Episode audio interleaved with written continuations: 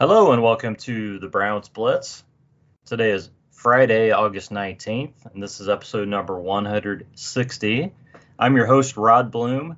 Joining me today is my brother, Jeff. Hey, Jeff, how are things going? Hey, Rod, going good. Um, you know, a week ago, if you'd have told me I'd be learning how to pronounce Yelda Froholt, I'd have told you, you know, you were crazy, but here we are. Thanks for helping me out with that because um, that's going to be coming up a little bit later. um, yeah, we have we have a uh, a rare uh, Friday night uh, recording uh, of of the podcast. I don't know. Um, I bet we've uh, we or I or whatever have recorded this podcast on just about every day of the week, but I don't know about Friday. So um, we might be making a little bit of history here. but it works wow. out. Um, yeah, it's huge. Uh, so our uh, our guest tonight is none other than Kevin McAndrews. Uh, follow him at Big Kev Sports. Kev, how things going? Good, lads. At top of the morning to you. How's it going? Excellent. Thank you so There's much for having me. Friday, special occasion. We're all relaxing. There's not that much uh, Browns drama going on. So if I was any better, it'd be a sin. You know what I mean? Yeah, man, I love when that Irish accent comes and goes, Kev. yeah, I love it. try to really put it. it on. Really try to put it on for the boys. That's excellent, excellent. we're we're glad to have you, and uh, we're glad to be talking some Browns tonight. And like you said, just kicking back and relaxing, and having some fun. Um, understand you guys are bypassing the the drink segment tonight. Um, I'm going to just talk briefly because I put a little tweet out um, letting people vote on what I would drink on the show. I put up pretty three of, of what I thought were um, three really good choices. Um, you can see them on Twitter if you, if you want to look at the tweet. But the beer that won is uh, is is the Bell's Two Hearted Ale, which is um, uh, an American IPA. It's a lot of people know this beer, guys. Um, it's it's seven percent and I don't know if I've had this before. Um, this is actually one of the beers that my mother-in-law got me for helping out over at their house um, a couple weekends ago, and this is the first one I've had. So um, we've gone through the whole me and IPA thing on the show many, many times, and I have to say this this is um, this is good. Um, oh wow!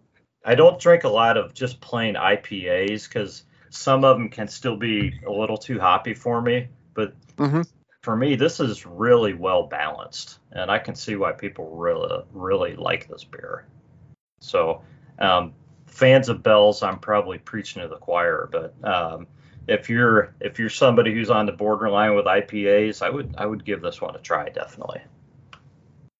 You know, this sounds so familiar to me, Rod. Um, Bell's Two Hearted IPA. I think I might have had this when I was up in Michigan and we recorded like you think this time last year. So you you may have had it on the show before. I think I actually had this on on the show. Yeah. Okay. Yeah. Well, it's got a fish on the label. If that helps. I, yeah, I, I, think I had it, you know, as a as a draft up there. Oh, okay. But, um, okay. yeah. Yeah, I remember but, the show because I think it's a Michigan beer, if memory serves. Um, Bell's, I think Bell's is Michigan, is it not? I'm yeah. Trying to look the bottle over, but that sounds right to me. Yeah. Um, I, as soon as you said Bell's Too Hard, I'm like, you know, I, I recognize that. Uh, uh, what kind of fish is it? Guy who asks questions that doesn't matter at all. uh, it's Comstock, Michigan, by the way. Yeah, so it is Michigan. Well, and I will answer that, Kevin, by saying that I am nothing of a fisherman ma- whatsoever. No, it doesn't matter. Neither am I. Even if you could have just made it up, and I'll be like, yeah, yeah. oh, cool. I eat my fish yeah. on a plate, so I wouldn't know. You know, yeah. I, I, wouldn't know one fish from another, honestly. Your fish come from the grocery store. Yeah, unless you know, unless it's like a spotted rainbow trout that, or a largemouth bass, that's probably pretty easy to identify. That yeah, uh, I, what that that bass that was up in uh what's it uh the uh the TV series uh oh geez the Mafia uh The Sopranos. Mm. when because when they uh we saw that they threw their uh buddy Big P into the ocean, and then Tony had flashbacks of the uh the singing bass that would look at him, and it would be that guy. So I would know what a bass looked like. Right. Yeah, well, I am Jeez. sending a picture of this bottle to Jeff for his uh, reference, and maybe he maybe he'll uh, know what kind of fish it is. So I don't expect you to re- remember um, whether you had the beer or not, because uh, like you said, you, you uh, had it on tap, so so that wouldn't help. But you tell me if that looks like any specific kind of fish or if it just looks like a fish. to me, it looks like a fish. So, anyways, um, It's a good Uh, beer. Yeah, I don't know. That could be that could be just about anything. that's what I was thinking. It could be just could be just generic. Could Yeah, be just yeah. like, Yeah. oh look, fish. yeah, If- I don't. if- yeah, I don't know. if I were a fisherman, I would throw a name out there, you know, Yeah, as probably nobody could argue it with you. Right. I Yeah. no. Yeah, I don't know. Uh, I'm sure some longtime listener of this podcast will remember me talking about it whenever the heck that was. Um, How cr- uh, how yeah, crazy would it- How how crazy would it have been if it was the last time I was on here? Yeah, My last That's appearance. possible. yeah, wouldn't it? Yeah, I that just could thought be. that top of my head. That would be pretty crazy. And then Right. even listening to you, Jeff, or uh, Rod just talking about it, and I have no recollection of it. That would be pretty nuts. But I'm definitely going to go check that out to see if it Kev's like, do they do they have stock in like Bell's or something? This is all these guys drink. two. right. you know what? For one beer, guys, that was a darn good segment. No kidding. Yeah. Definitely. So, well, let's talk some Browns. We got um, we got a lot of stuff here um, we're going to cover, and you guys, it, it's been a while, so I don't think we need to go into a to a ton of detail. But um, you know, the Browns played their first preseason game a week ago against the Jags, and you know, aside from the first team, which just looked rusty and just kind of nervous and stuff uh, through those first three drives. Uh, You know, the first team offense. Yeah. Um, the team looked pretty good. So um, I just thought we'd get let you guys each give some quick thoughts. You know, on that first game. You know, things that either impressed you or or concerns or anything like that, and then we'll kind of move on to some other stuff. So. So, uh, so Kev, we'll we'll let you go first on this one. Yeah, well, you know, it's it's preseason. We've uh we've seen a little bit of everything. Being longtime Browns fans, we've seen um uh the first team offense and the entire rest of the season since '99 would determine on if the first team offense scored any points at any point in time throughout the preseason. So uh, it's good to not be so concerned about that. Uh, and we also had an uh, some undefeated championship preseasons, and uh, we know that doesn't matter either. Uh, you know, it it it was it was very interesting. Uh, I really, like you said, the offense stalled. The uh, the defense really came to play. Um, I really enjoyed watching that Emerson uh, on the defense with the pick six. Um, the def- uh, the defensive line, it looks from what I saw, it looks like we have some depth there at uh, defensive tackle. We were, I know that I was worried at least that going into it that uh, we might just not have the defensive tackles. Why aren't we signing someone? Why isn't uh, why aren't we picking up uh, Richardson? Why aren't we picking up, you know? But uh, Yeah. with our with our two DNs and even their backup DNs, they they really got after the quarterback, uh, Lawrence, and then their backup. So that was great to see. And the uh, the Browns uh, running backs have nothing but depth. Uh, that was great to see the uh, kid from Cincinnati running the ball out there, and uh, I was I was pretty impressed. Pretty impressed. I'll say uh, it it was uh, it was good. I'll just say it was good. Uh, it's tough for the first Yeah. team offense. We know Watson hasn't hasn't played in over year and a half now, you know, and they're finally in a game uh, on the road. And, uh, you know, even though it's preseason, you know, those are sometimes uh, those those are just uh, the learning moments, and I really think the uh, Browns can look back at that, and uh, I think they'll be okay moving forward. Yeah, so so Jeff, your thoughts, and I'd kind of like to hear what you, what how you came away feeling about the defensive line. If you if you feel um, DT, if you feel better or kind of still how you did.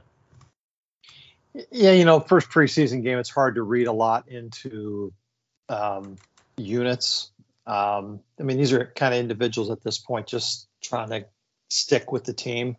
Mhm. Um, I mean, yeah, it, it it was nice to see some some plays from some of those guys. Um, I I don't know how that translates against first team offensive lines down the road, so forth. I mean, but but for these guys to be out there competing, that, that you know, I, I, I think it showed us that we've got some some guys that are you know that have some potential.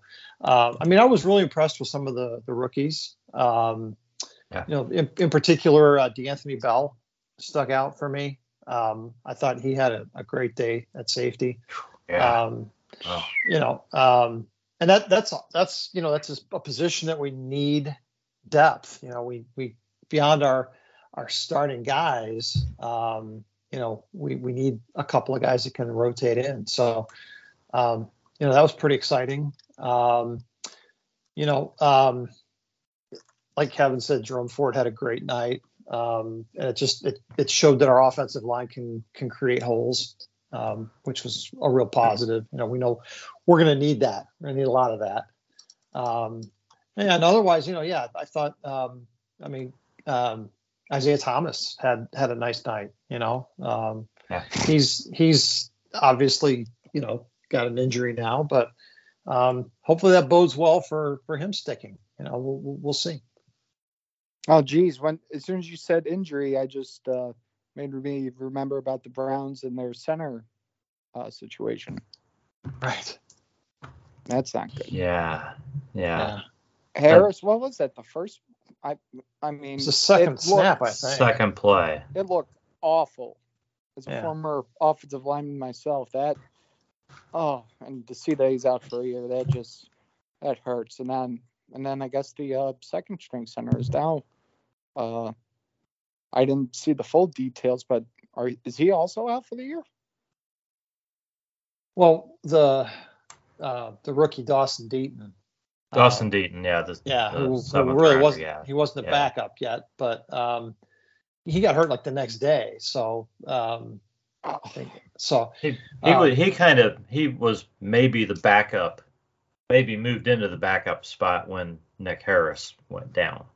So he was Right. more like th- probably the third guy. I would say third or fourth guy. Yeah, third, yeah. maybe fourth. Because yeah, Yeah. because they have another guy too. Yeah. But Um, yeah. It's a shame because you know this this is really the year that, that Nick Harris needed to establish himself um, as the starting center, and you know it's going to make it a tough road for him coming back next year on the last year of his deal um, to to to win a starting job again. I think you know he missed some time last year, and you know it's just hard to to bank on him as a starter now. Right. You know, going forward. I didn't even. We're going to go over the offense, guys, but okay. I didn't even write Nick Harris down um, with him being on IR. This is his. This is his third year. Third year. Yes. Yeah. Okay. Yeah. Okay. So yeah, you're right. So next year would be his last year. Yeah. Um, and yeah, when you're when you're at the whole season, um, you know, you Right. open it up for somebody to come in and shine and pretty much take that spot from you. Right. Um, yeah. So definitely tough. So, um, question for you guys: um, How much did you guys know about D'Anthony Bell before um, Friday's game? did you know he was on the team? No, I mean, well, I, I read, I knew he was on the team, but I didn't know a thing about him. Yeah. Yeah. Um, Yeah, absolutely no clue. Yeah, that's that's what uh, that's what makes these preseason games so fun. I mean, Right. you might know the roster, but you're like, yeah, who's that guy? And, and you see him, and, and then he just keeps showing up. You're like, wow, this this guy. Um, I mean, you you hope and you think that guys like that that really make plays, if he continues to do so, um, that they really have a true shot at making the roster. And on this Browns, you know, on this Browns roster, it might not be as you know as easy as it looks, especially at DB. But um, Right. you you think there might be a spot for him, you know, as that last safety. Um, Right. You know, assuming he he does well, you know, in the rest of his playing time. But uh, definitely definitely interesting. So um, so the Browns play another preseason game on Sunday, and uh, this is at one o'clock, I think, on NFL Network. So, um, so I'll get to watch this one in the comfort of my home. Um, what what are what are your expectations, guys, for this game? Um, you know, what are you looking for? I mean, um, you know, after this game, we got five. You know, the, the Browns cut five more guys after this game, and um, they're still kind of at the spot where they're probably not surprising you with any of the cuts.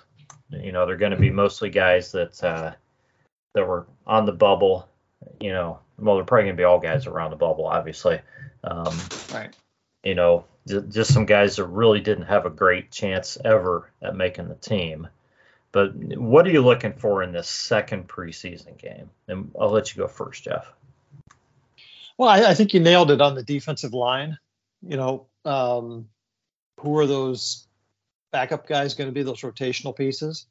Mhm. Um, and the other position I think is running back. You know, what what are they going to do with this loaded running back room? You know, so we're looking for that to shake out. I think these last two preseason games, and those are going to be the toughest cuts. I think. Um, you know, otherwise, you can kind of run down this roster right now and have a pretty good idea of who the, the first 53 are going to be. But I, I think those those two positions or those two areas, um, you know, somebody needs to really step up, especially on the D line and and claim a job. And then, you know, those those the third and fourth running back, I think, you know, who, who are those two guys going to be and what are they going to do with the other guys? Um, that those are going to be tough, tough cuts. So, so Kev, um, how how much of that running back room you think is kind of already decided, and, and how many how much of the wide receiver room do you think is, eh, you know, kind of wide open? Because in that first game, you know, we saw some nice plays from wide receivers, but I don't think anybody had more than two catches in that game because a lot of guys got to play. No, yeah, and it reminds me a lot of last year. Uh, the entire fan base coming together that want to keep. Uh, I I won't say it right, but Kader- Kadero Hodge, the uh, Mhm. wide receiver Right. who ended up playing playing for Detroit. That Right. there was there was an uproar, and you know he did he he he did. I mean, he didn't turn any heads last year with the Lions, and you know, but then again, neither did any of our wide receivers. So, um, Yeah. I mean, really looking at it uh, from perspective uh, now that uh, not going to get into the suspension yet, but um, I really think that the running back position is going to be a big key for us because, I mean, maybe you do keep on four running backs. Uh, Mhm. I'm interested in seeing. Do you, I mean, I would really like to see Felton more into a slot role, uh, being able to. Uh, because the thing with that is is when you have Hunt in the backfield, he's enough of a, a proven receiving running back. But you know, last year, a lot of the times uh, we saw that uh, uh, Felton uh, was making big plays downfield. I mean, it didn't result in necessarily touchdowns, but um, he had quite a few. Uh, just a quick uh, screen to the left, screen screen to the right. Yeah. Uh, he had a couple of big plays. Uh, he just didn't get that many touches or that many targets, especially with someone like if if Hunt's healthy, you know. Um, but really, uh, yeah, it's all up to the uh, defensive line, and it'd be interesting to see who in the uh, secondary ends up making the team. Um, I I think there's some 50-50 right now with uh, players at those positions. Some pretty Uh, good players too. Yeah, yeah, unfortunate. Yeah. And uh, you know, especially with us being Browns fans the past um I would say 2 years on under this defensive system, uh you you can say that we have had 3 to 4 secondary players injured at a time going Yeah. into games, you know. and uh, that just shows you how much the importance is and to uh, having depth there with um, I think all but uh, Ward uh, in the cornerback position has been out for a year or more uh, throughout their careers. Obviously, uh, Greedy and uh, Delpit. Uh, but you know what? We'll uh, it will all end up working out. Uh, right now, I'm just really it's hard to even think about that. Thinking about uh, which way this uh, team's going to go with the uh, the news that came out that we knew was going to happen, but how is this offense actually going to look? I mean, that's just my thoughts right now. Yeah, man, you are so good at foreshadowing too. Um, yes. uh, yeah, I mean, um, we we are going to look at the offense here in just a bit, but um, we haven't talked about the about the settlement on the podcast yet. So just we'll get some quick thoughts on this because this has been beat all around by everybody already. Sure. So we're not going to take a ton of time, but um, 11 games and five million dollars. Um, uh, Kevin, what was what was your reaction to that? You, and I don't care about whether it's fair or not. Um, what was your reaction to the 11 games and five million? And what kind of spot do you think this puts the Browns in? Well, I, you know, I, as a Browns fan, I just said, of course, no, of course this happened. You know, they had someone that was on it for 49 days and started six games, and I was relatively, I was very happy with that. But you know, league comes in now; it's 11, and oh, what? When will he come back? Oh, uh, to face uh, Houston, his former team. So uh, the NFL can open its wallet and put some more money in it, and they can leading up to that game, they can talk about it that week on every major media outlet. It's just it's so you just predictable. I mean, and, yeah. and how yeah, and how do they pick eleven? Why not twelve? You know, it's like yeah. eleven. If he's supposed to come back against Baltimore, he's coming back now against Houston. Uh, all will be past the bye week. Uh, and at, during the suspension, is he is not allowed to uh, once the regular season starts? Is he allowed to practice with teammates or no? No. I know he's allowed to be in the building after sure. the first half of the suspension. I don't know about practicing. I don't think he's allowed to practice till it's up, but I'm not even sure about that.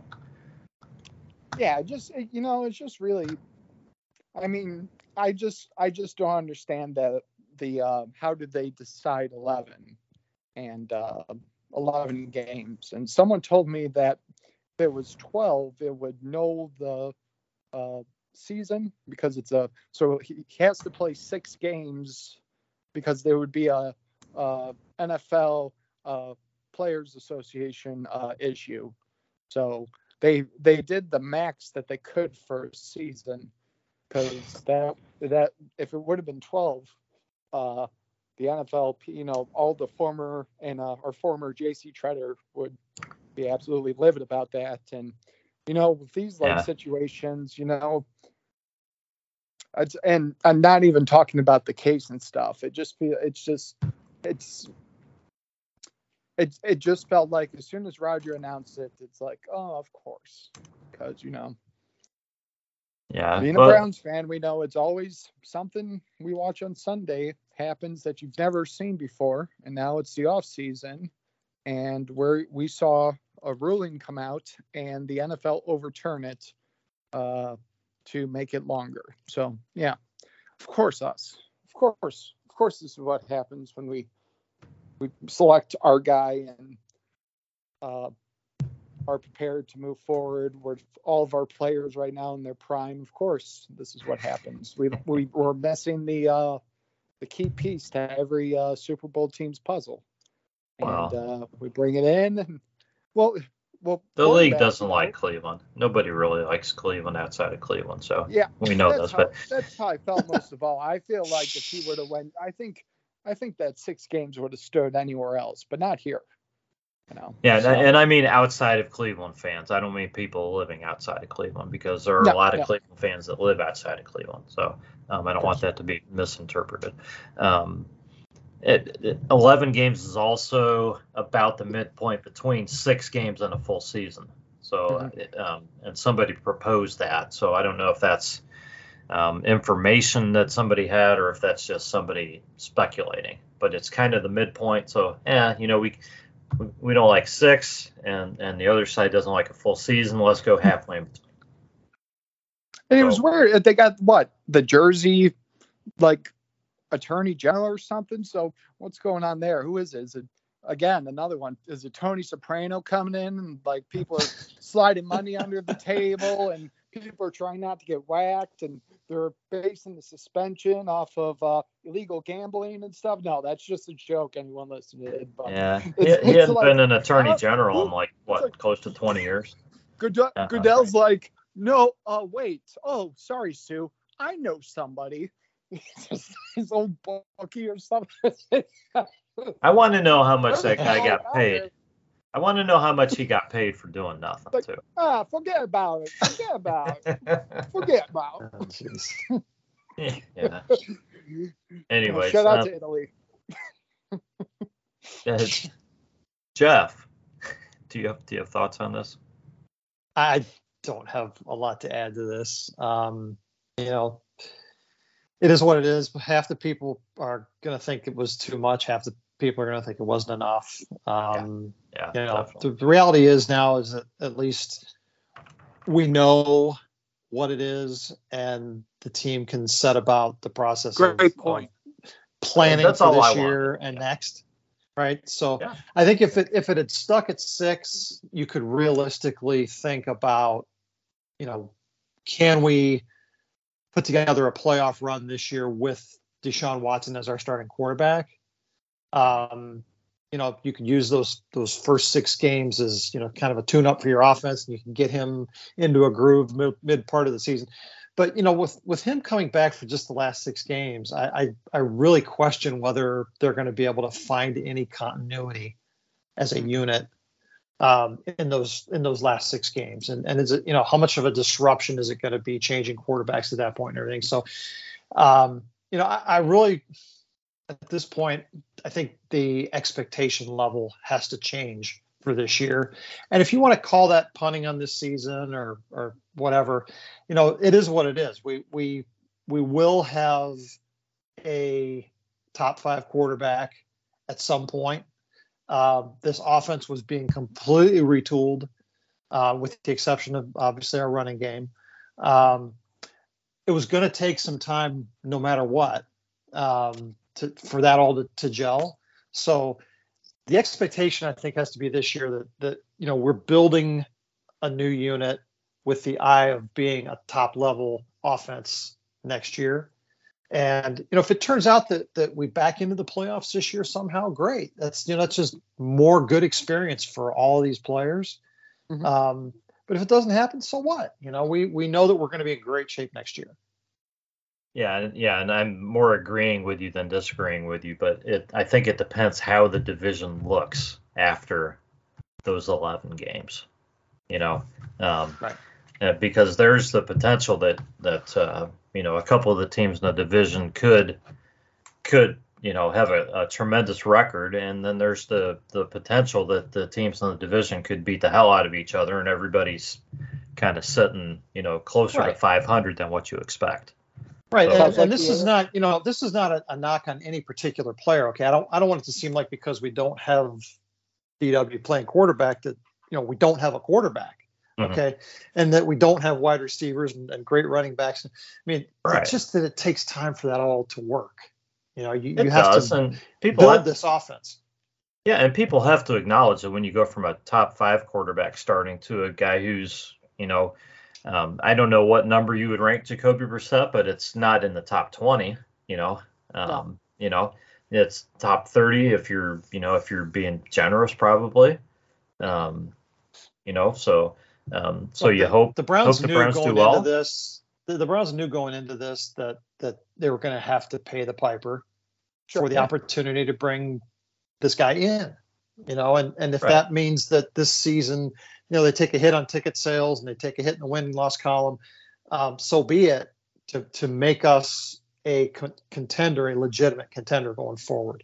Um, and I, I don't I don't buy into the whole idea that you know we have to sell the whole shop to go get Jimmy Garoppolo or somebody No. else to try to win this year. I, I just I think we need to be thinking about how does this unit come together long term and you know how do we fill in those other spots and and you know what Nick Chubb and Myles Garrett and all those guys are going to be here. So I'm not I'm not worried about losing a year of their prime. I just I think this team did what it had to do to become a legitimate contender going forward. Well, you got I would, Go ahead, I would just like, like to chime in. I absolutely agree with you. Uh, looking at seasons past, you know, we'd have it's like, oh, here comes Johnny Super Bowl. Let's oh, your D's been fried. Here comes Charlie Frye. So having quarterback experiences is nothing new to us, you know. Uh, even last year with uh, uh, Keenum or Case uh, uh, Yeah. at quarterback, and uh, we were down to our third running back against Denver. We had we had D'Ernest back there. We had Keenum. I was at that game. Night game that was on a like a Tuesday or something. It was like delayed because uh, down to our third running circum- back circumstances were yeah we were on a third running back. for us. uh, Yeah. Yeah, Ho- Hooper was missing in action, not being Stone Hands McGee. Uh, and it was just, it was a mess of a game. And uh, they finally got it down the field, took the lead with uh, the uh, pass. I remember it was a uh, pass to the fullback. Uh, Stanton. yes, yes. And uh, everyone just went absolutely nuts. And then they uh, kicked the field. Just was so familiar, but even that team's roster going up against a really, you know, it wasn't an elite Denver team, but that team with us down to our backup 40 year old quarterback and uh, a brand new kid at running back. You know, I mean, it, all the games this year, there's no mistake. We're not we're not gonna settle for uh, just being average. You know, uh, they're definitely gonna come out there uh, with uh, Jarvis gone. Wide receivers are moving up into new spots. Let's let's figure out that too. Let's see if uh, DPJ is going to be the one. Uh, Njoku's now uh, tight end one. Let's see his development, especially in the uh, run blocking game. And uh, maybe we can find a new tight end three going into this season. Uh, I really like uh, that kid from Florida Atlantic over these past uh, couple of years. And uh, you know, it's and every game we go into, we're going to think that we're going to win, regardless of um, who plays and who doesn't play. So I'm I'm all pumped up now. That got me. Jeff got me all fired. up. I don't think this is a roster that's going to roll over. That's going to go into games and say, I we're mismatched." You know, No, um, there, there's too many good players on this roster, so um, these guys are going to play. And you know, I'm not saying they're going to go out and win nine of those 11 games or anything, but um, they are not going to roll over. So, um, so you, you just don't know. I, you know, they they still have a shot at um, at having a decent season, and if if they get some breaks in that, um, you, just don't know what's going to happen. But it, it's still going to depend on how well some of the other teams play because this because of the AFC being so loaded. Um, especially the. North. yeah, yeah. So, um, you guys already talked about it, but um, man, you guys just keep bringing up my next point all the time. It's just uncanny. Um, you know, when I put out the tweet about the show tonight, um, Terry Cook on Twitter uh, replied and said, you know, what about Jimmy G now because of the suspension?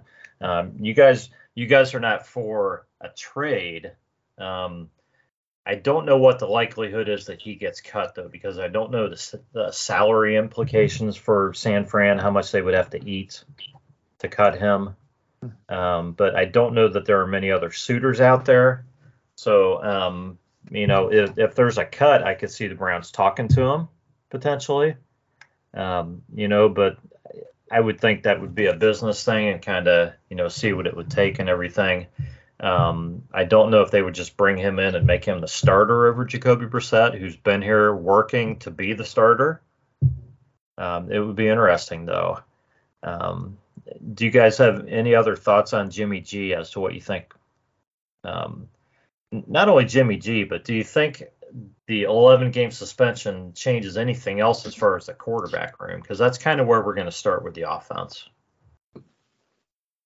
Um, Jeff, Would you like to start, Jeff? Yeah. Yeah, I don't. No, I don't think it, it changes anything. I think the the, the the the team is committed to Jacoby Brissett. Um, Coach Stefanski has already said that he's starter week one. Um, he's going to play in the third preseason game to tool up, and I think you just you go forward that way. Um, I mean, Rod, you and I have lived through the the you know four quarterbacks in a season plenty of times where you know Don Yeah. Strock came in out of retirement and Yeah. started for us. Uh, so you never write anything off as a possibility. Okay. Right. But Right. at this point, I think you know you, you have to play with the guys who are in the building and and know the system and know what you're trying to do. Um, and you know that's going to be Jacoby Brissett in the beginning. Um, you know if he stays healthy and and is is at least a, a fundamentally sound game manager, which is basically how everybody describes him as a quarterback. Okay. Yeah, yeah. There are enough tools in our arsenal to be a functional NFL offense. Okay. Um, that doesn't mean we're going to score 30 points a game. We're probably going to score 20 points a game. Okay. But if our defense can play the way it's capable of, that keeps us in games. And and our kicking game can give us a chance now. Where last year, if we had a kicker, we would have won two more games. You know, so Yeah. um, Yeah. I'm fine with a serviceable NFL backup until we can get this offense really put together at the end of the season and see what it's going to be capable of. And I don't think injecting another guy into that mix is going to help us. I I don't want to go back to last year too much, but how many games did we only score like seven points on offense last year? Yeah. If they can score 14 or 20 on offense, um, I'll take my chances this Yeah. year. So, uh, so uh, Kevin, let's just. Uh, I think uh, I think we know where you stand on Jimmy G. Um, that you're not interested, correct? Uh, yes, I'm not interested because uh, he's this, he's very similar in game management, like um, uh, Jacoby Brissett that we already have. So, Yeah, uh, yeah. I think they're very similar players. Uh, I would see Jimmy G. He would have zero touchdowns, zero interceptions. You know, uh, Right. But you know, watching this film, he wouldn't for he wouldn't he'd play ultra conservative, kind of like um, it was kind of like he was doing like a Tressel ball. It was like a bend don't break type of mentality. And Yeah. uh. And Jeff just got me all fired up thinking about, you know, our kicking our kicking game, it's like it's like Jesus Christ on the cross last year. It was like, oh, here's an extra point. Oh, where'd it go? Oh, let oh, don't 30 yard field goal. Oops, that's gone. That's three gone. then he gets it again. Oh, we're on the other hash. All right, this will be oh, fine. Oh, Oh, that's gone. And then I don't our- know Our, how our many points we left on the field last year. our Scotland, our Scotland, oh, William Wallace, uh, punter would get the snap and he he didn't catch it, so he didn't know that he can re-kick it again. So he tries to run for it like a Thor. Uh, It's sad because everybody liked the God, hammer, we're too. s- I love the ham, I, and he's Everybody a great guy too. guy. You know, Yeah, yeah, Hundred percent. and it was just it was and- and we we all i think we all genuinely liked uh parkey before he got hurt for the year you know? And then Yeah. uh we, then mclaughlin uh going into the season and i said oh he might have some irish in him. And then after he was missing two kicks and an extra point every game i was like oh it's northern irish. It's a Catholic disowned him. Protestant- it's a catholic protestant joke. He, he was from, he's from and he's from texas so it doesn't, it doesn't even match up but Well, Yeah, on I the mean, positive I- side, Cade York has absolutely been been booming him all through Oh, camp. yes. um, and and he looks the part of a kicker who can be a weapon for you, um, like we've talked about, you know, for for years now. Um, somebody who can can make that long field goal um, is just so invaluable in the NFL. You know that that it it it changes the field position. You know, versus Yeah. trying to punt um, or, Or go going for for it. it. God Yeah. forbid. You know, so yeah, I'm, I'm really looking forward to that aspect of our offense. You know that that we can play for a field goal and actually convert it. Yes. Yeah. So, so to wrap up uh, the quarterback room, guys, uh, Jacoby Brissett, Josh Dobbs, and and uh, and uh, Josh Rosen. Are the Browns going to carry three quarterbacks? That they've only carried two um, recently. Yeah. Correct. So, do you expect them only to carry two and try to get Rosen onto the practice squad, or what are your thoughts, Jeff? Uh, yeah, I don't see Rosen going to the practice squad. Um, you know, he's he's going to catch on someplace probably. The guy's just got too good a makeup for teams to not give him multiple chances. I mean, he's had a lot already, but he's going to like, keep getting what, more. Five or six teams. Yeah, yeah, he's going to Yeah. keep getting more chances, though. I think. Um, so, you know, if, if they determine that that Josh Dobbs is is capable of, you know, what we saw in in the first preseason game every week, um, I, I don't see why you would keep Josh Rosen. Um, and I if, agree. you know, Yeah. uh, yeah, I mean. That that rounds out your quarterback room, and you just pray to God that there's no injury. Well, and and they probably would be able to find somebody else to to sign for the practice squad off of the Sure. off of the Right. uh, cuts. You know, Yeah, yeah, off yeah, of the- absolutely, cuts after uh, you know cuts down to 53. right. So so yeah. Um, so uh, Kevin, do you is that how you see the quarterback room shaping up too? Same way. Yeah, abs- absolutely. Um, uh, the one thing that I would point out that is that uh, Rosen might be comfortable enough and really like maybe he found a home here and likes the environment enough. He is practice squad eligible, so um, Okay. I I wouldn't be too shocked to see him uh, want to stick around here. You know, I know it's got to be tough. I know from personal experience moving around and trying to find your spot. I mean, essentially, he would be signed on a team that would that would need a backup to the backup. So uh, Yeah. maybe the Browns do uh, end up having him on the practice squad, but I'll say this: that um, having two quarterbacks is enough for a roster. And um, Right. yeah, that seems to be the philosophy here. Yeah. yeah, you really you really don't need that third if we're looking up and down uh, the roster spot. So yeah, everything Jeff Yeah. said pretty much I completely agree with. I, I, I'm with you guys too. I, I don't see how you.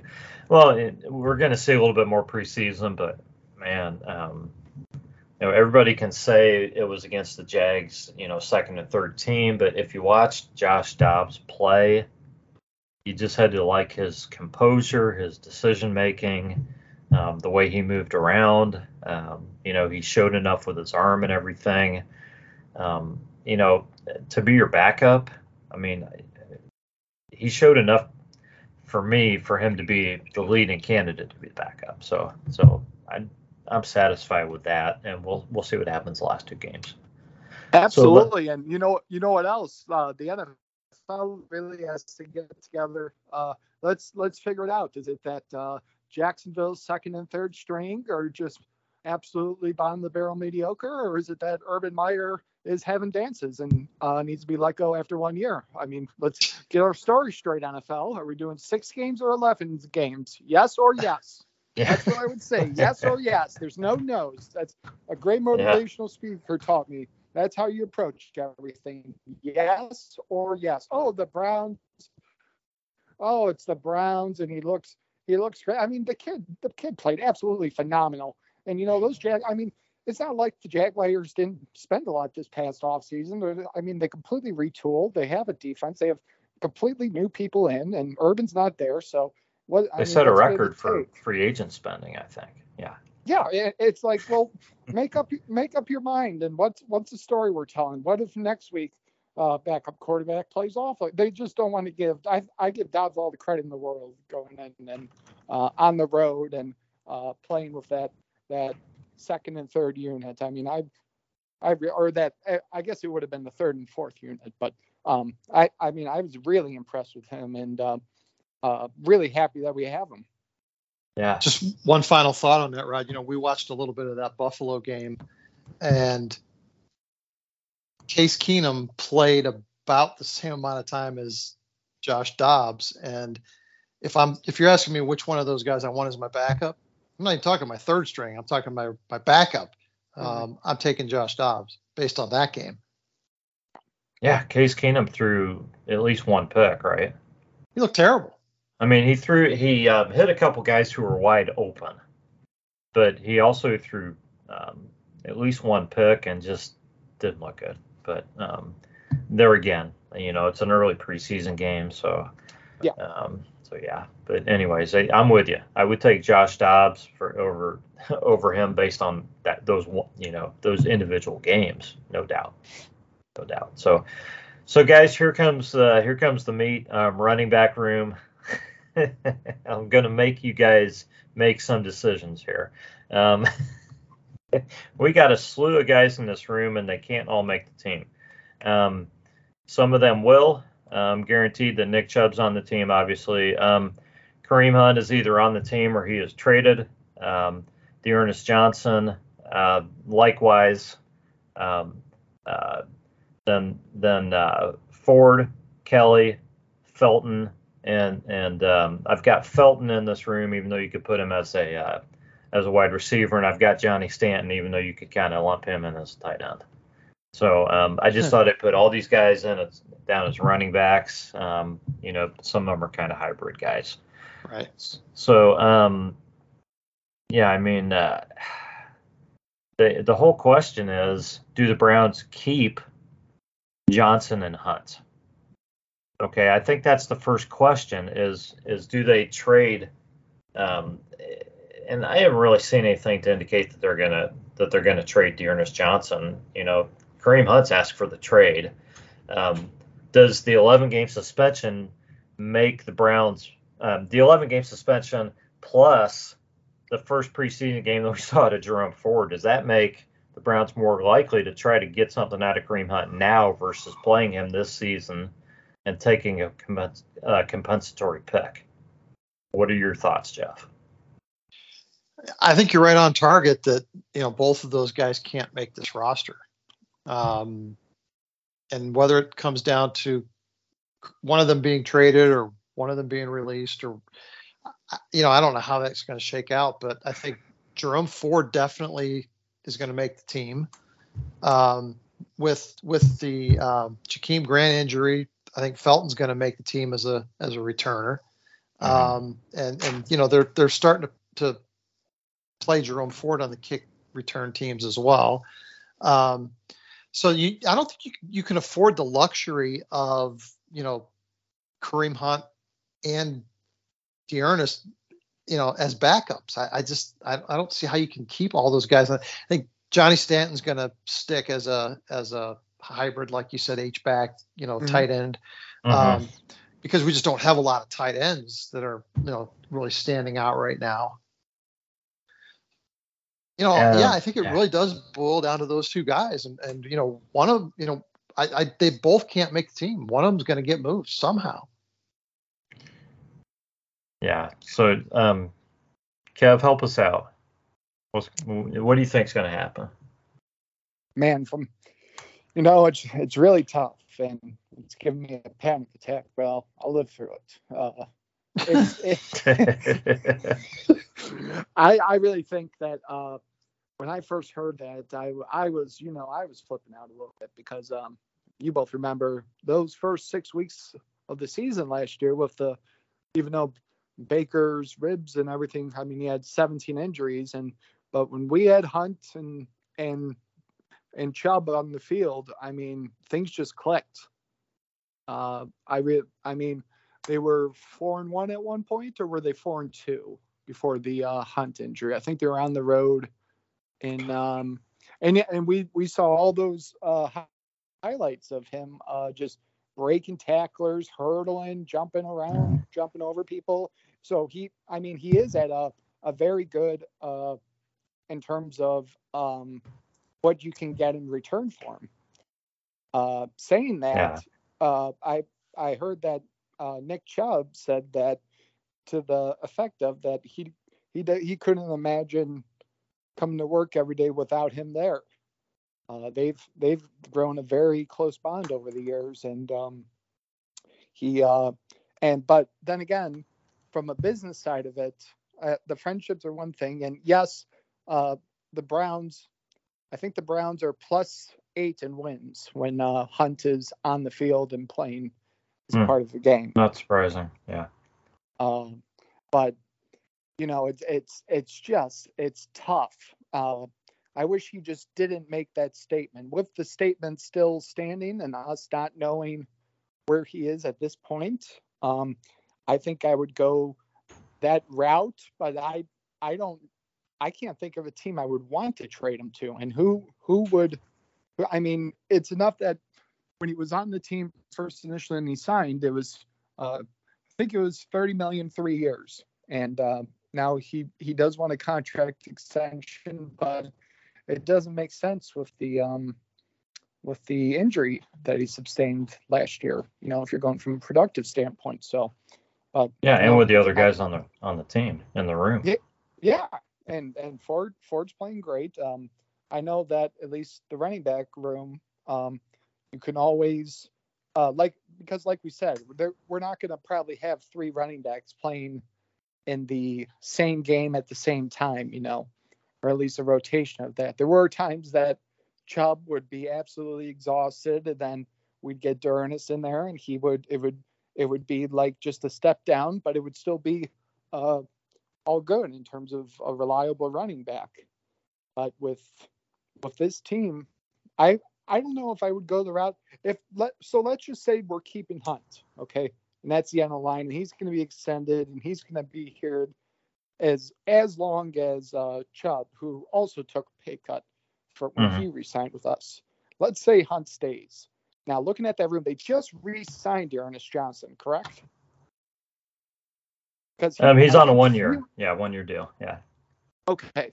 Uh, was he supposed to be a free agent and then they signed him, or is he still on his initial? Uh, He was an yeah, I wish I RFA. had- He was an Oh, okay. RFA, and yeah, and the Browns um, tendered him, and and he didn't get an offer. So so yeah, so they have him signed, I think, for um, like 2.1 or something like that this year. Yeah, that, that with with right now in our situation with our quarterback now gone for 11 weeks. Um, now thinking of that over, we really can't have another drama situation where you know all of a sudden Hunt isn't coming to practices, he's a holdout. Um, and then as Cleveland teams go, you know, uh, DeAndre Drummond, uh, going going all the way down the line. We have somebody that holds out for a certain period of time. Uh, the uh, uh, Kevin Porter. Uh, I'm trying to think of uh, OBJ. Uh, we have a player that doesn't doesn't want to play anymore, and we get nothing in return. And uh, I don't I don't want to be a part of that anymore. I don't think it's right, and I just you know, uh, it's just like oh here's All Star uh, Drummond, and uh, we'll get what it's like a second round pick. Oh here's Kevin Sure, Porter Jr. He's having some social issues. You could have him for free, Houston. Oh, here's OBJ. You're, you could win a Super Bowl with him. Here you go. Doesn't it's like it's like man, it's like we. I mean, I think if it is how it stands, I say we got to move him now because we have enough talent in that third, fourth, and fifth spot that they might need to make the jump up uh, and not necessarily be moved down to the practice team or anything like that. I think they need reps with that first team. the, the the real deciding factor there, Kev, is you know what is what is the market, right? So Mhm. if if the market for Kareem is so bad, and I'm hearing you know fourth round pick or something like that is what people Oh. think that they're going to get for him, That's a waste. Um, yeah, you keep then, then you don't yeah you don't do the deal, right? Because you're going to get a better compensatory compensatory pick compensatory pick in the off season, right? So um, Sure. I think you you know you move, you figure out a way to move D'Ernest Johnson or I just think that one of one way or the other we've got to move one of those two guys. But um, if you're talking about who is replacing who, um, you know Jerome Ford we've talked about is is really the backup to uh, Nick Chubb. The way I look at it, you know, uh, Kareem Hunt brings a different sort of wrinkle um, that you know I don't think Jerome Ford really fills. Um, so if we're talking about D'Ernest Johnson as being that backup to to uh, Nick Chubb, and Jerome Ford does that too, then maybe and, and the and the market is so bad for Kareem Hunt that we can't really get anything for him, then maybe we write out his contract and and and DJ is the one that you know doesn't make the team. And you know he was really on the bubble last year, you know. So Yeah. I, I hate to Yeah. I hate to think that we're going to let a guy like that go, but um, you know this is a super deep. Yeah, Agreed. Johnson will liter he will be part of a, a duo somewhere else if that happens. Right. Um, I, I mean, I'm pretty well in line with you guys. I think that the Browns wait till after the third preseason game. You see what the market is for Kareem, and you also see what the health of your running back room is at that Right. point in time. If there's a team that needs a running back and they can get, uh, you know, a quality return, I think they'll I think they'll trade Kareem Hunt. I think that's what'll happen. Um, you know, for two reasons. First of all, to get the return. Second of all, because of the 11 game suspension and what it means for the season. And I think when you're talking about the 11 game suspension and the fact that, um, you know, it, it, Browns are going to be a little more hard pressed to make the playoffs this season. Why don't you play Jerome Ford more this season than you would have if this were, Right. you know, an all in push for the Super Bowl kind of season? Yep. Very So that's kind of how I see it. So you play, so you play Nick Chubb, D'Ernest Johnson, and Jerome Ford, and then I wouldn't, and then I think next season, I think your running back room is is Nick Chubb, Jerome Ford, and you know, and somebody and John Kelly or somebody like him. You know, Can we uh, can we all agree though that just having uh Hunt, even if it was for like you know, it would be a total of a 17 game season uh, with the injuries sustained uh, last year. That he he, was just, he's just so much fun to watch and um, just Kareem? running right behind our both Conklin and running yeah and running Yeah. behind uh, Wills that it's just it's such a different factor when he's in there and him making the block and going to screen passes and you know it's just it's it's a it's a huge weapon that uh, especially worked for us in that playoff run but you know us you know us talking about this right now overall having too much talent in a position i mean i don't think It's we've ever been at that point it's nuts it's absolutely no, it's absolutely wild, especially being a fan since '99 and seeing my team win a playoff game, single, singular, a. yeah, Uh, it's just it's it's exciting, you know. It's very Yeah. exciting times, and these are the kind of moves that you're gonna have to make as a GM and uh, let don't and it's not easy. get involved. Let's just let football minds do their thing. Yeah, and and this is not easy because I'm I'm talking about this strictly from a business standpoint because I love Kareem Hunt. I you know when it was Nick Chubb and Kareem Hunt before De- D'Ernest Johnson emerged and they drafted Jerome Ford, I'm thinking, man, I want to see these guys play for the next nine years together. You know when they first started. You know, and it's been two or three seasons. So I'm thinking, man, if these they keep these guys together three, four, five more years, I, I'm gonna love it. But Hmm. things change in the NFL, and you got to make tough decisions like this. And Yeah. Kareem is the best asset they have there. And, you know, he's asked for the trade. So, you know, um, it, Kareem or D'Ernest Johnson, one of them's going to be helping somebody Yeah. Next season. And, you know, unless Yeah. one somebody else on the Browns goes down in preseason, I think, you know, I think one of them's going to one of them's to be gone. So, Yeah. Um, so, uh, so tight end guys, um, we got uh, David Njoku and Harrison Bryant are, are obviously going to make the team. Um, what do you guys think about the rest of these guys? Um, um, Mike uh, Mike Forristall is he? I you know I wish I knew more about these tight ends. I just do. uh, Three of these guys have hyphenated names. I can't even keep them straight. Um, Nakia Griffin Stewart, Zaire Mitchell, um, Pey- Payton, I can't read my own writing, uh, Marcus um, Santos Silva. They, have we ever had three guys at the same position with hyphenated names? Um, and they are all six five or six six and between 257 and 261. uh, and two of them are rookies and one of them has one year of, experience. Um, you know, I mean, they're they're all they're all pretty good sized guys. So you know, I'm I'm thinking, you know, they they obviously have a shot of uh, making the team. But then are the Browns going to go, uh, you know, um, Njoku, Bryant, um, Forristall, and uh, you know, and Johnny Stanton? So let me get your thoughts, um, Kevin. How, how do you see the tight end room playing out? Yeah, how many end- guys, and what's your what's your kind of guess right now? Yeah, right now I see it. I I think uh, with uh, with Johnny Stanton, I I really want him to stick around, obviously, and uh, with the tight end room, uh, I know for a fact that it's. I mean, we all know Njoku and obviously um, Carlson making the big uh, leap and catches. They're they're set, and it's just it's really who wants it for. I think it's just maybe maybe one more tight end um, because you never know that um, with Njoku now getting most of the snaps, you never know if there could be a twinge or a you know knock on wood, but um, Mhm.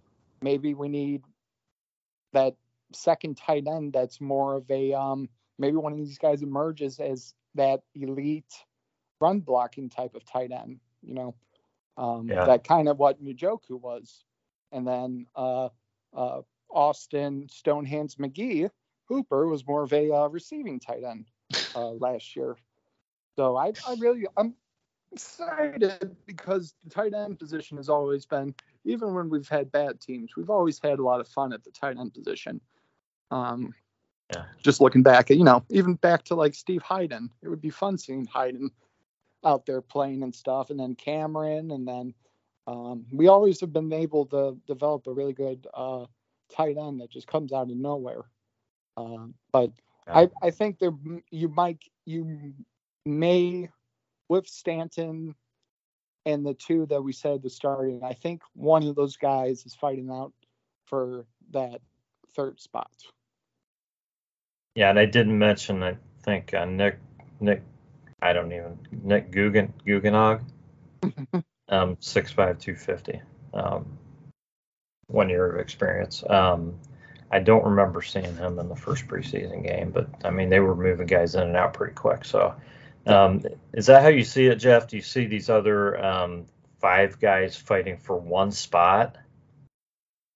Or do you Yeah, think? I'm not even sure that we're we're looking at that one spot, you know, and that we don't use that roster space for another offensive lineman or another wide receiver or another defensive back. Um, okay, it's going to so be you- interesting to see see how this offense comes together and, and what you know what the real game plan is for the offense. Um, because you know in the past it was three tight ends, and I don't see a third tight end on the roster right now. In fact, I don't even see a number one tight end on well, the they roster they right carried now. four before because they had three Right. receiving and one blocking, and uh, I was going to right. ask you if you know the composition of the roster is going to tell you what the uh, how much the, the offense, offense is is really going to change. Yeah, Yeah, yeah. I'm wondering. Okay, because money and contract aside, I mean, David Njoku has not established that he's a number one tight end in this league. Okay. Um, hopefully he does that this year, you know, but um, Yeah. to this point he hasn't. So, um, you know, Harrison Bryant, I think, has some some real upside as a pass catcher.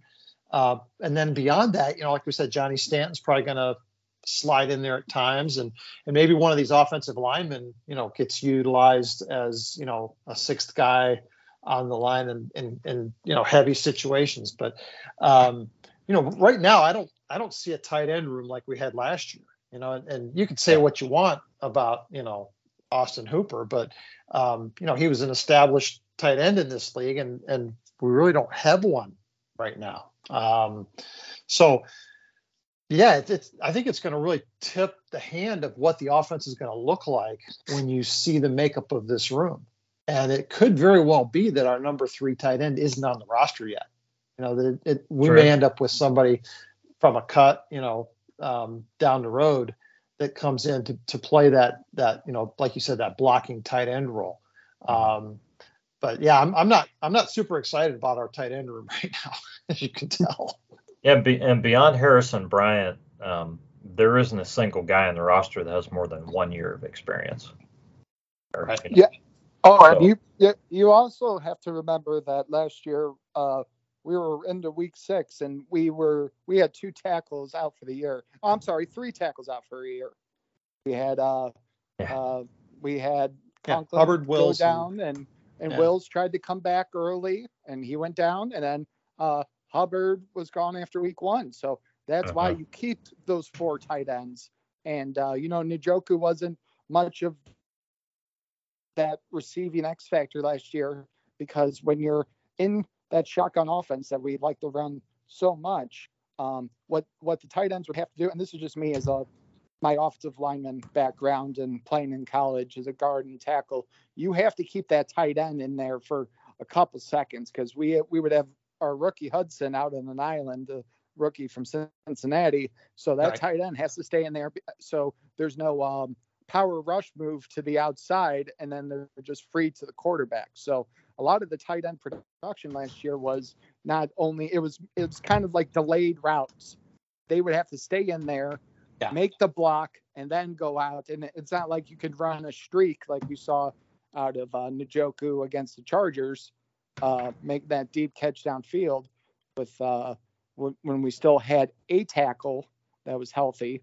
Uh, you, but you know, I think it's going to be a lot different as long as the uh, tackles stay healthy. And then you, we would have guards playing tackle, and there was centers playing tackle, and then our guards were out, and we had, um, I mean, with with the, with the changes last year, we had Bitonio playing tackle, and then they move, and then it's just J.C. Tretter there in the middle, and you know he's fine, but he, he wasn't this elite talent, but he, you know he was able to like point out defenses and stuff. He he was already on his way to making that transition into what he is now. It's essentially uh, NFLPA sort of businessman. So I really think that looking back at the four tight end sets was a lot due to um, not being sure uh, if our if our third and fourth string guard centers can transition over to that tackle position.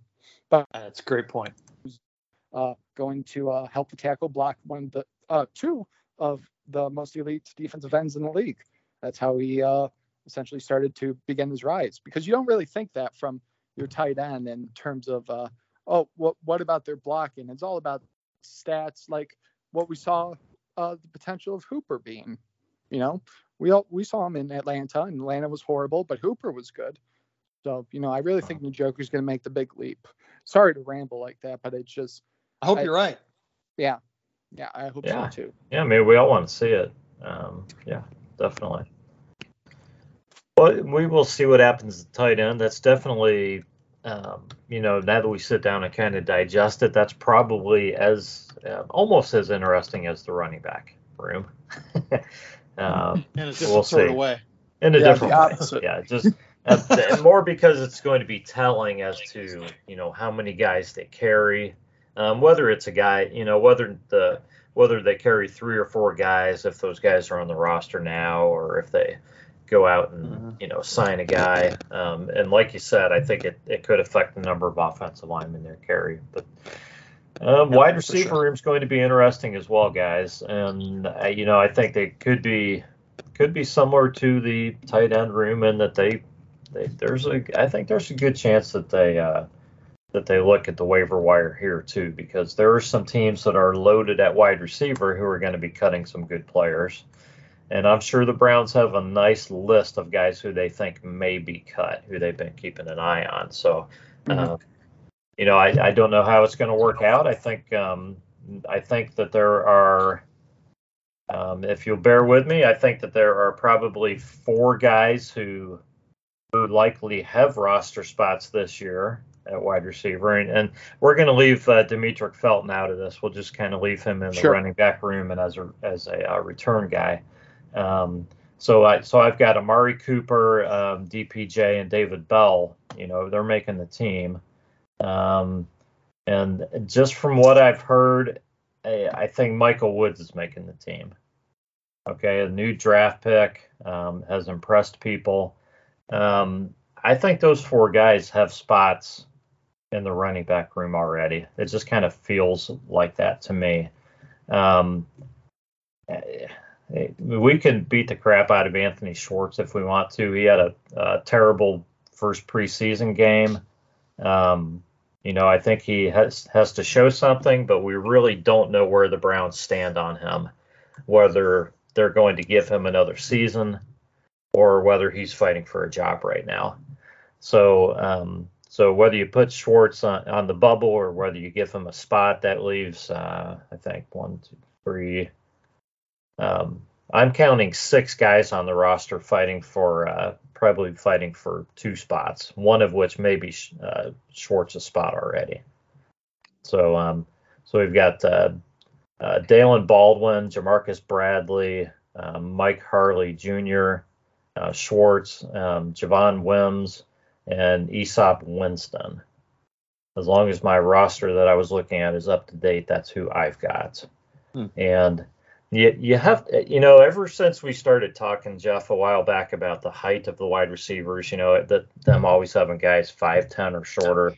Every time I list the wide receivers, I and and all these positions, I got to put their height down and just look at it, and it just never ceases to amaze me the transformation um, Mike Harley Jr. is 5'10. Every other wide receiver the Browns have is at least six foot tall.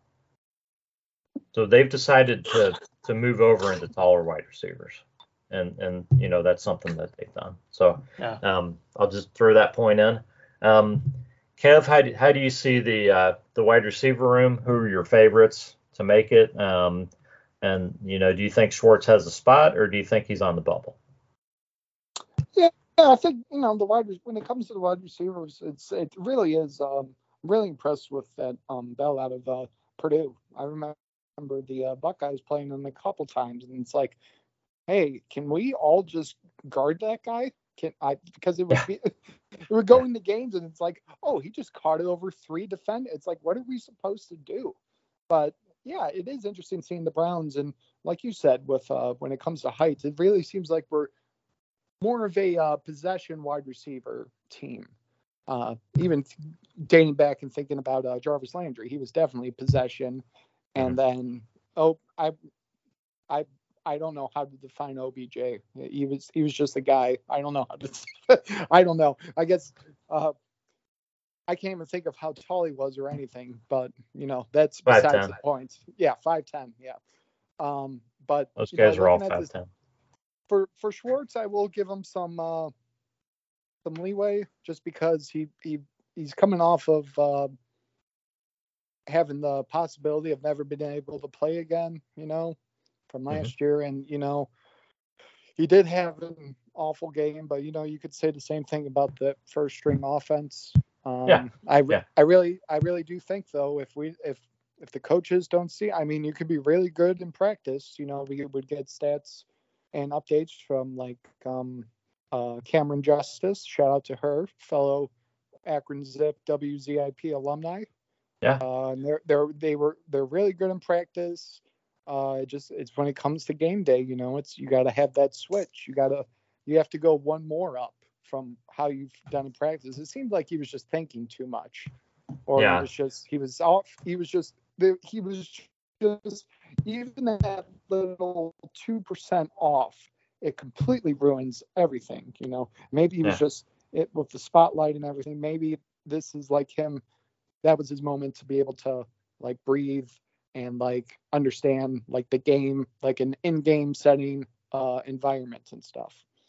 Um, right. But you know, it really is those four solid, I would say. And you know, I think it's it's pretty much. I think for the fifth, it's going to be um, who wants the Schwartz? Who will be the Schwartz spot? Um, and then last year, I think uh, it came down to, as I said earlier, Hodge, and we decided to uh, let go of that extra wide receiver, even though in the preseason he he was making all the, uh, especially the big touchdown catch he had against the uh, Giants that mm-hmm. we all remember. So I really I really think it it comes down to that. Um, man, that that Ja'Marcus I see all the time. Uh, not just with the Browns, but he's always being picked up by someone. Um, I I think we let him go at some point last year, or maybe he got signed off a practice squad. But Ja'Marcus he's, Bradley, Ja'Marcus he's played Bradley, pretty well when he's had playing time with the Browns. He has, yeah. Yeah, yeah. You No, I would really be interested to see if this is his time. I really think um, he's one of my favorites, and he's one of my go-tos that I'm really rooting for. But um, Yeah.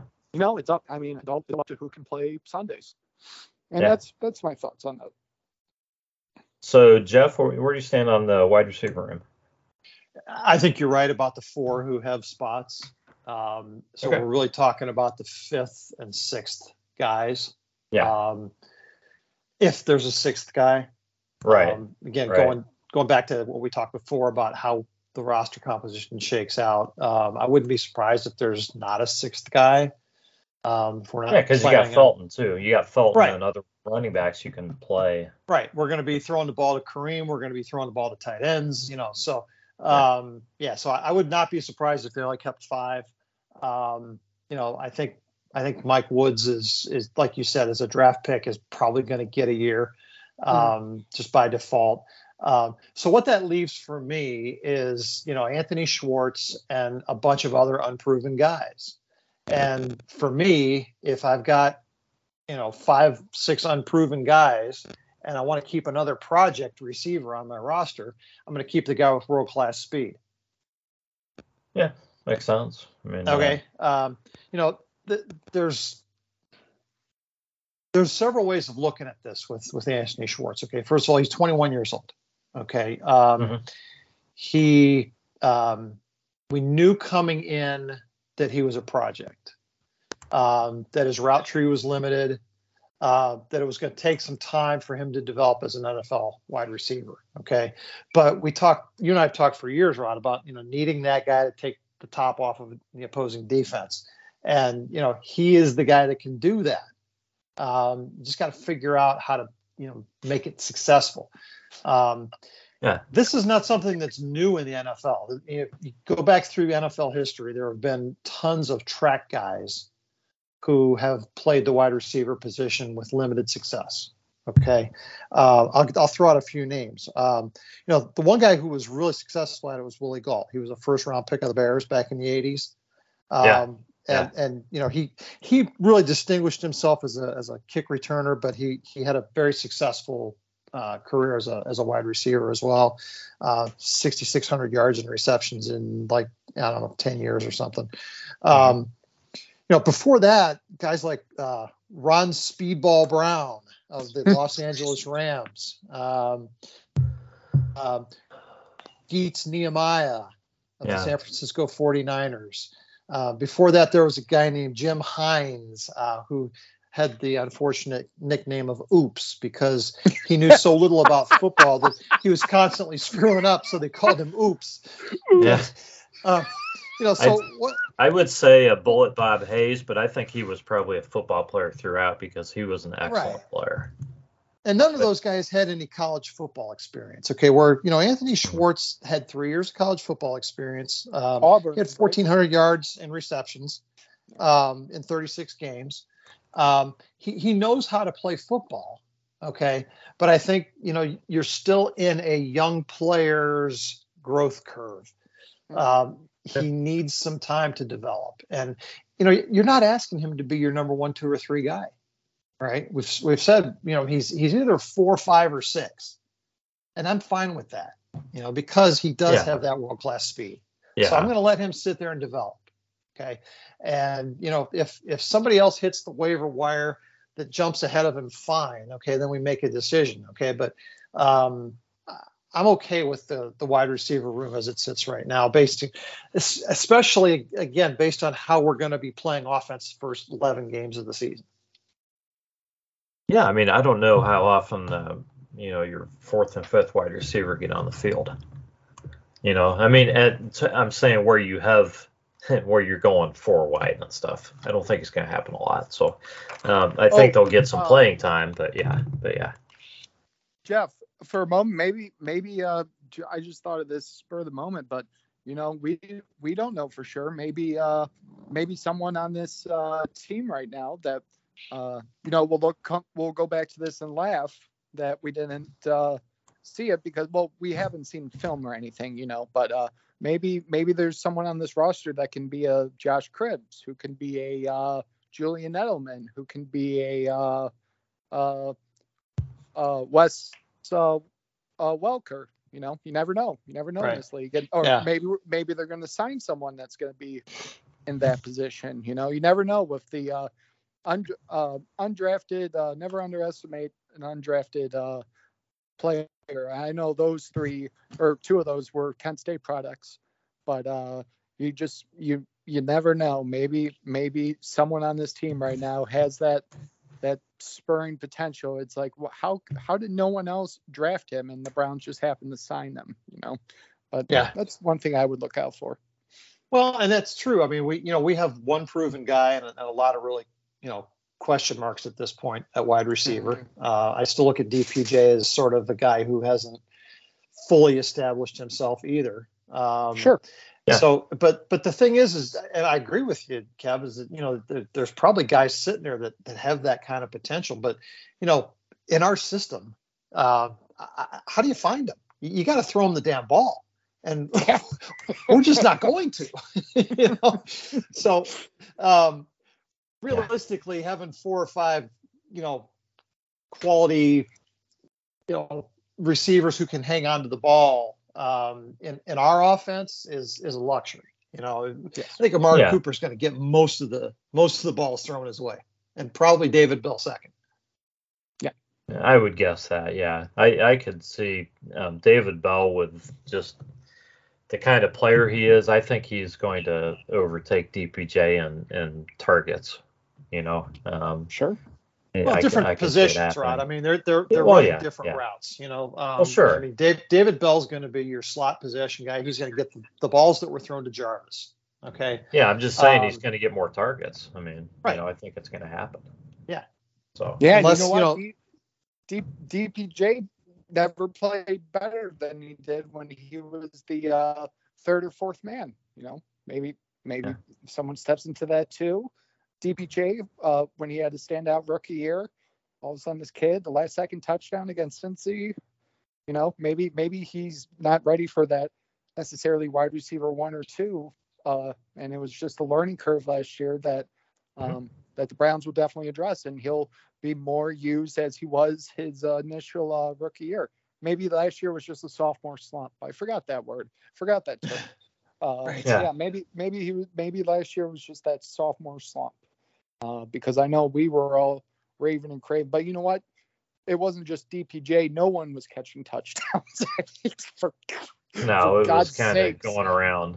it was Um, like, oh, yeah. this guy has four touchdowns. Uh, our running backs have just as many catches. You know, it's just, it was just a mess last year. It was. It was just that kind of season. Yeah. Yeah. So, so yeah, we'll we'll uh, find out about the wide receiver room. Um, let's uh, let's try to uh, do offensive line as um, as concisely as we can here, guys, because the Most Browns have, important. yeah, then the Browns have, um, I believe, 16 guys on the roster for offensive line. So I'm not going to go through all these guys, but I'm going to I'm going to name seven guys who I think are going to make the team, and you guys tell me if I'm wrong on any of these guys, and then we'll look at um, how many guys we think are making the team and who we think those other guys are. So, uh, so Ethan Pocic is, would be the first guy because he's probably going to be the starting center, and then uh, uh, and Teller, uh, Conklin and Wills, and then I would be shocked if uh, Chris Hubbard and James Hudson don't make the team. So that's that's seven guys right there. So so how many linemen are the Browns carrying, um, guys? I mean, uh, I think it's typical to carry. Um, I think they've, I think they would normally carry like eight, but I, you know, I think sometimes it's up to nine potentially. So, so, uh, so Jeff, uh, what are your thoughts on how many you think they might carry, and and who, who you think the others are? And and I mean, we're, you know, we're we're leaving out the the number two. Um, center who is who's a rookie who I don't know anything about, and Brock Hoffman. Um, that's leaving out Michael Dunn, Drew Forbes, Blake Hance. Um, you know, some some of these guys are making the team. Yeah, uh, I'm I'm not sure that Chris Hubbard's a lock, Rod. Um, it's you know it's it's nice to have him back. Um, I think he's a great teammate.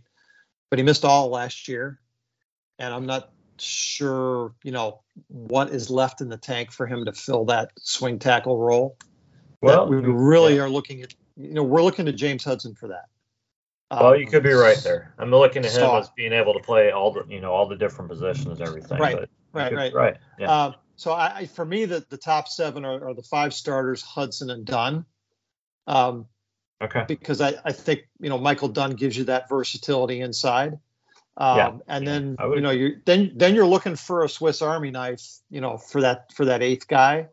Um, I don't know who that's going to be. Um, I have a soft spot for Blake Hance. I hope it ends up being Blake Hance. Um, Yeah, But there yeah. are a whole bunch of very similar guys. I think um, you know, at at that level that could be the, the eighth guy. Um, assuming again that they keep eight, not nine, or you know, however many offensive line you know alignment they end up going with. But we have a great starting five. I, I think you know we were we were getting a new center this year anyway.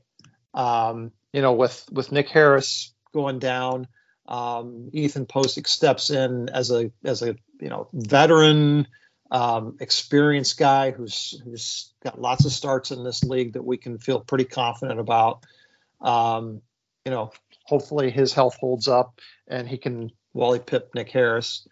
Um, and beyond that, you know, it's it's who are going to be the depth pieces and, and and who do we bring in if there's an injury, right? So um, Yeah. hopefully everybody stays healthy, but we have a lot of nice depth pieces who got a lot of playing time last year um, that can step in if needed. Yeah, I'm with, I'm with you definitely. You have- to like the experience and the depth on this team right now. So, um, so Kevin, what um, what do you see on the offensive line, or uh, former offensive lineman and, and uh, in-house expert? Well, you know, uh, the offensive line, um uh, going back to the cheesy movie, uh, you know, and I, I'm sure you guys remember uh, one the most important position on the offense is the uh, that left tackle spot, the blind side. Um, looking back at, you know, the uh, horrid injuries that you guys probably remember seeing.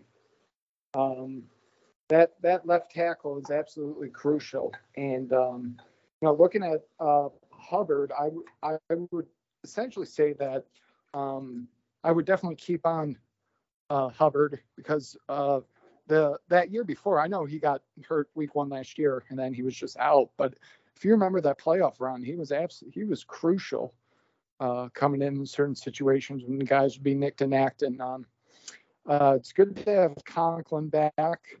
Um, is he going to come back as the same person? We we don't necessarily know.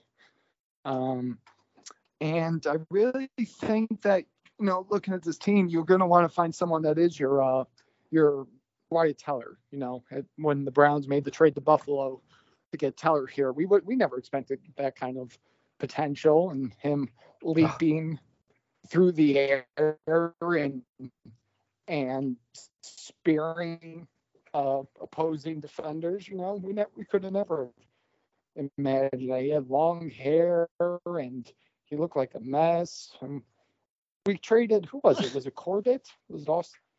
We traded somebody in that trade with uh, Buffalo, but and all of a sudden this Tower guy shows up and um, Pro Bowl. I mean, he's over. I mean, that's a perfect example of how important these offensive lineman positions are. Um, for for Wills, uh, I think it's make or break. I know he's getting injured during practice, but I think he's back to being okay again.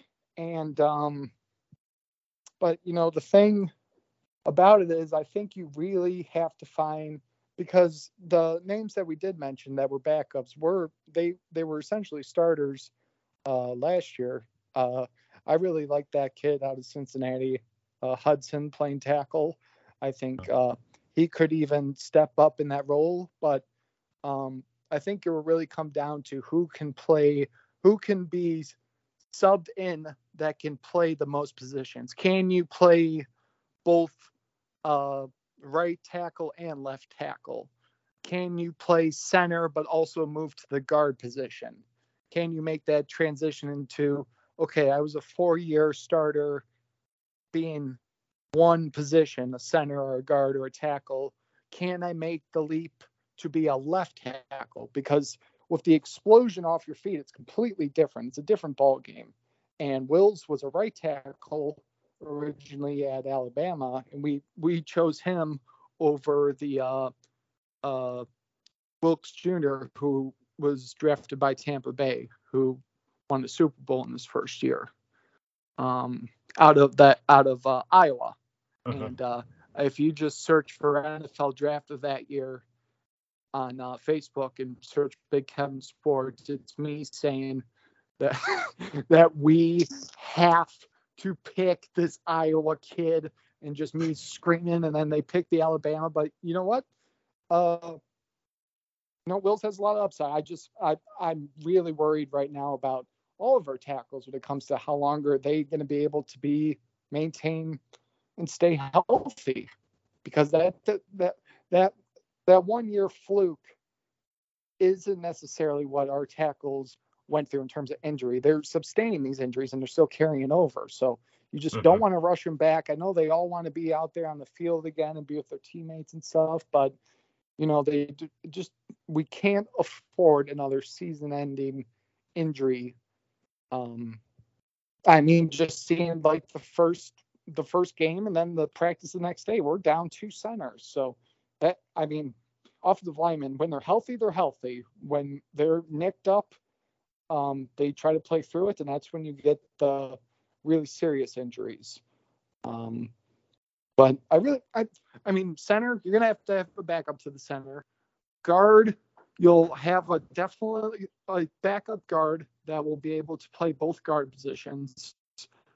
And then at tackles, um, I, I, I mean Hudson. I really think that um, he stays on the team, but he didn't exactly pop off as this. You know, is he going to be a career Cleveland Brown, or was he just someone who was in there because we had no other options? And um, but I, I think there's, I think there's two or three guys that we'll see. Uh, I really like Hance. Um, looking at this list now, but there might there might be a guy that will surprise us and uh, move into that crucial spot that we uh, have been searching for, especially with, like I said, the injury-ridden, riddled uh, plague that we went through our offensive line the, the entirety of last year.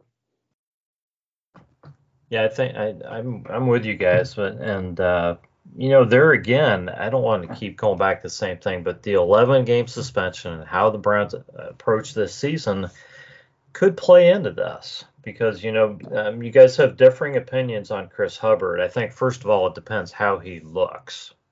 Okay, and and Yep. you know I haven't been able to see him, but you know, if you're looking at, at this the way, you know, I was looking at the running back room and what the Browns might do with Kareem, you know, maybe this is the season. Maybe, you know, maybe even if Chris Hubbard does look decent, um, you got to remember that he's coming off an injury. Conklin's coming off an injury, like like Kev says. So so maybe you don't keep Hubbard, and maybe this is the season that's you know that you um you know you keep somebody like you know maybe Alex Taylor or or somebody like this makes the team um, you know, or I'm just throwing out a name. It could be any of these guys who would not have made the team um, otherwise because you would have kept Chris Hubbard because of his experience for the run. You know, so maybe you decide to keep maybe your last um, guy is more of a guy with potential, and you're going to do a little bit more developing this year for next year. Absolutely, sure. Um, but yeah, I'm, I'm I'm with you guys. I think uh, um, I think you guys make great points, and um, I think it's it's hard to see uh, Michael Dunn not making it. Um, and Blake Hance can just do a lot of things too. Um, Mm-hmm. and I really, without seeing these other guys play a lot, it's really hard to judge them. Um, you know, a lot of them don't have a ton of experience. I, I said Alex Taylor because he's six foot eight, you know, and and you know yeah, uh, he is. two two year, you know, and he's been around for a little bit longer. Um, you know, Drew Forbes, we've never seen anything. He's listed as a guard. I thought initially, he, you know, that he could play some tackle and stuff. So I think depends. uh, You know, I could see him getting a shot if he has the ability to play multiple possessions, but I don't really know if he has that or not.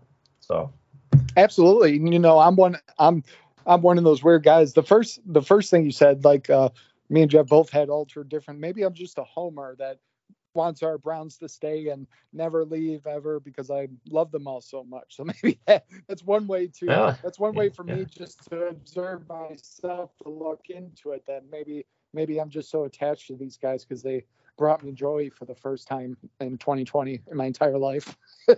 but you know, yeah, uh, yeah. Uh, I, I, and whenever games would be going on, uh, I'm one of those people that just watches the offensive line. And like you said, that guy, say, I mean, he looks like he's he's a Viking invader that pillages villages. I really like that. That's that six eight guy you were talking about, and it, it's just a matter of um, yeah. who's going to be able to have enough of the footwork. And guess what? they have the best opportunity because they are matching up every day in practice against the elite guys. Uh, yeah, and they got and then they've got a, a great offensive line coach, probably the best, yes. and and they've also yes. got uh, a Hall of Fame tackle that stopped by camp. You know, not officially yep. in the Hall yet, Showing but you know, ropes. Yeah, yeah to to help these guys out. So um, you know, so if you're going to carry a guy and try to develop him, um, you know, maybe it's Alex Taylor, maybe it, you know but and I see where you're saying what you're saying with not wanting to let somebody like Chris Hubbard go, but on the other hand, you're looking at guys like like Drew Forbes and Alex Taylor who have been around for a couple years, and you're like, man, when are we going to see the payoff on these guys? And then mm-hmm. they get cut. And we have all this untapped potential that we yeah. that that you know maybe it maybe uh, I can see a scenario where we do move on from Hubbard. You know, yeah. Um, it's just it's very exciting. I get passionate when it comes to offensive linemen. I just I get all hyped up. So I, I mean, just talking over it, there, there's plenty. And guess what? Another good thing about offensive line, there's a lot of them available uh, at any point in time in free agency. There's a oh, lot sure. of people yeah. that want jobs up in this National Football League. So um, it's tough with center though. third center for. I mean, what, should they bring? Nobody wants to play center. Should they bring a yeah. should, should they bring a Bible and a cross to practice? I, are they stepping on landmines? What are they doing? what's happening over there? It's like what's going hmm. on? practice. What did what like Grant Delpit last year? It's like or, or like Greedy Williams. It's like what did he have?